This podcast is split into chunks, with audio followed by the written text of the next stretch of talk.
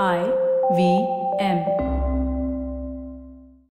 One of the small things that the economic survey mentions is one table on how well Swachh Bharat is doing. If you remember, uh, with the census coming out with data in 2011, there was something of a scandal where the government's claims on how much of India got sanitation were severely reduced. I think the government of India at the day was talking about 80% of rural India or more having access to toilets or having a toilet at home, whereas the census came out and said that sorry, only about 31% of rural India has toilets. Wow. Right, Okay. and that and that that has hmm. started an entire conversation on sanitation, which is probably responsible for the Swachh Bharat mission even being a flagship mission of this current government. So, what the economic survey does is tabulate some sources of data since 2001, 2011.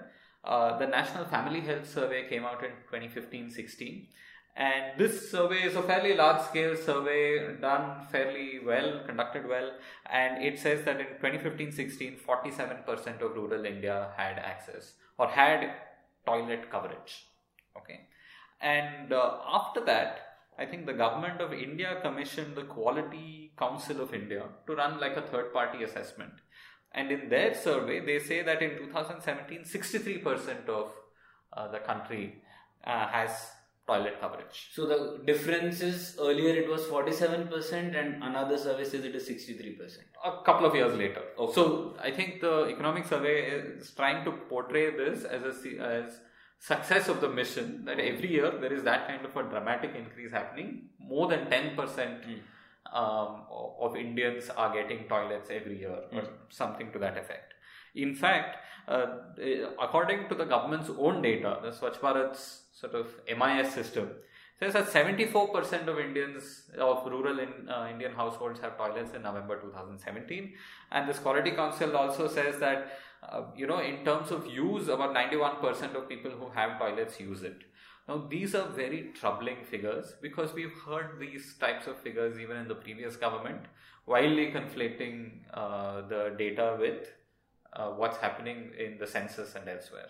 Right. And is that is the bigger problem that having a toilet doesn't translate to using the toilet, right? Yes, which is why the Quality Council also measures this. So you can have a toilet, it can be in use, but the men in the household may go out and do defecate in the open. So there are those kinds of issues. Hmm. And a toilet that is built, that is, you know, there just next to the house, which is being used as a shed or is not at all. So there are all kinds of problems.